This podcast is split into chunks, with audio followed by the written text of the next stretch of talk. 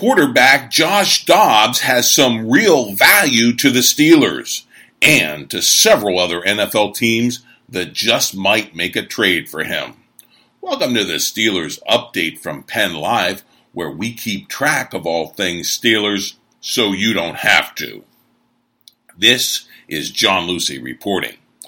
Cutdown weekend has arrived in the NFL. Teams around the league will be shedding players in mass.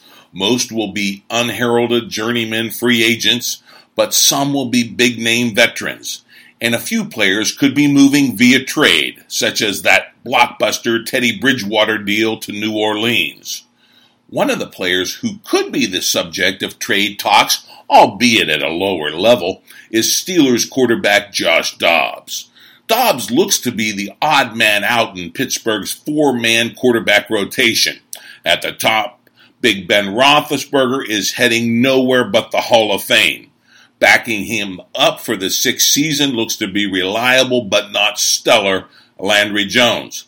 And you don't reach for a young quarterback in the third round as the Steelers just did with Oklahoma State Mason Rudolph to summarily waive that quarterback after just one training camp and preseason.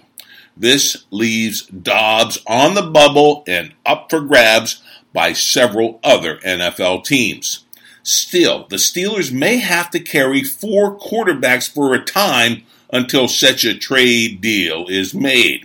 Speculation on how this could go down is rampant among Steelers watchers on Twitter.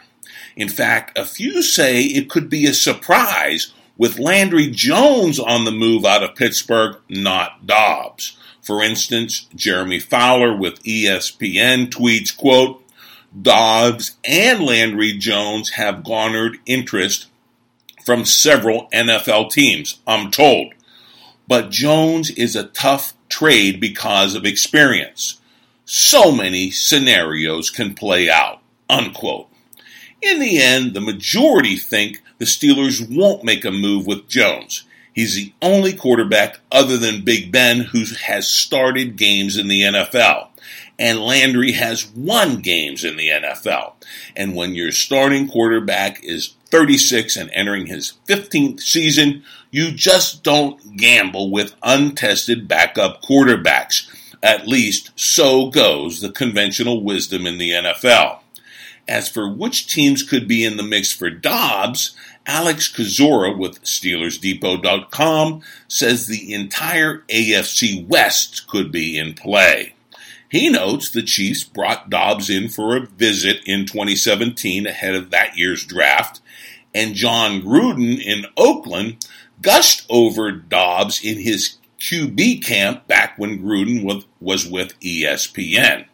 As for the Broncos, they could use a number three arm, especially if they cut Paxton Lynch as expected. Others remain highly skeptical of a serious trade market for Dobbs' untested talents. After all, he's never started an NFL game. Tweeted David Todd with ESPN Radio in Pittsburgh, quote, Color me shocked if the Steelers are able to get a draft pick for Dobbs, unquote. That may turn out to be the case, but expect the Steelers to give it a, a real try, turning Dobbs into a draft pick rather than just releasing the quarterback outright after taking him in the middle of the 2017 draft. So let's see how the weekend plays out, along with all those other players moving on to other teams or moving out of the NFL altogether on cut down weekend. It promises to be a wild one indeed. Now for some quick news and notes. The preseason is over, and now it's only a matter of time before holdout running back Le'Veon Bell will be joining the black and gold for the start of the regular season. The only question is when.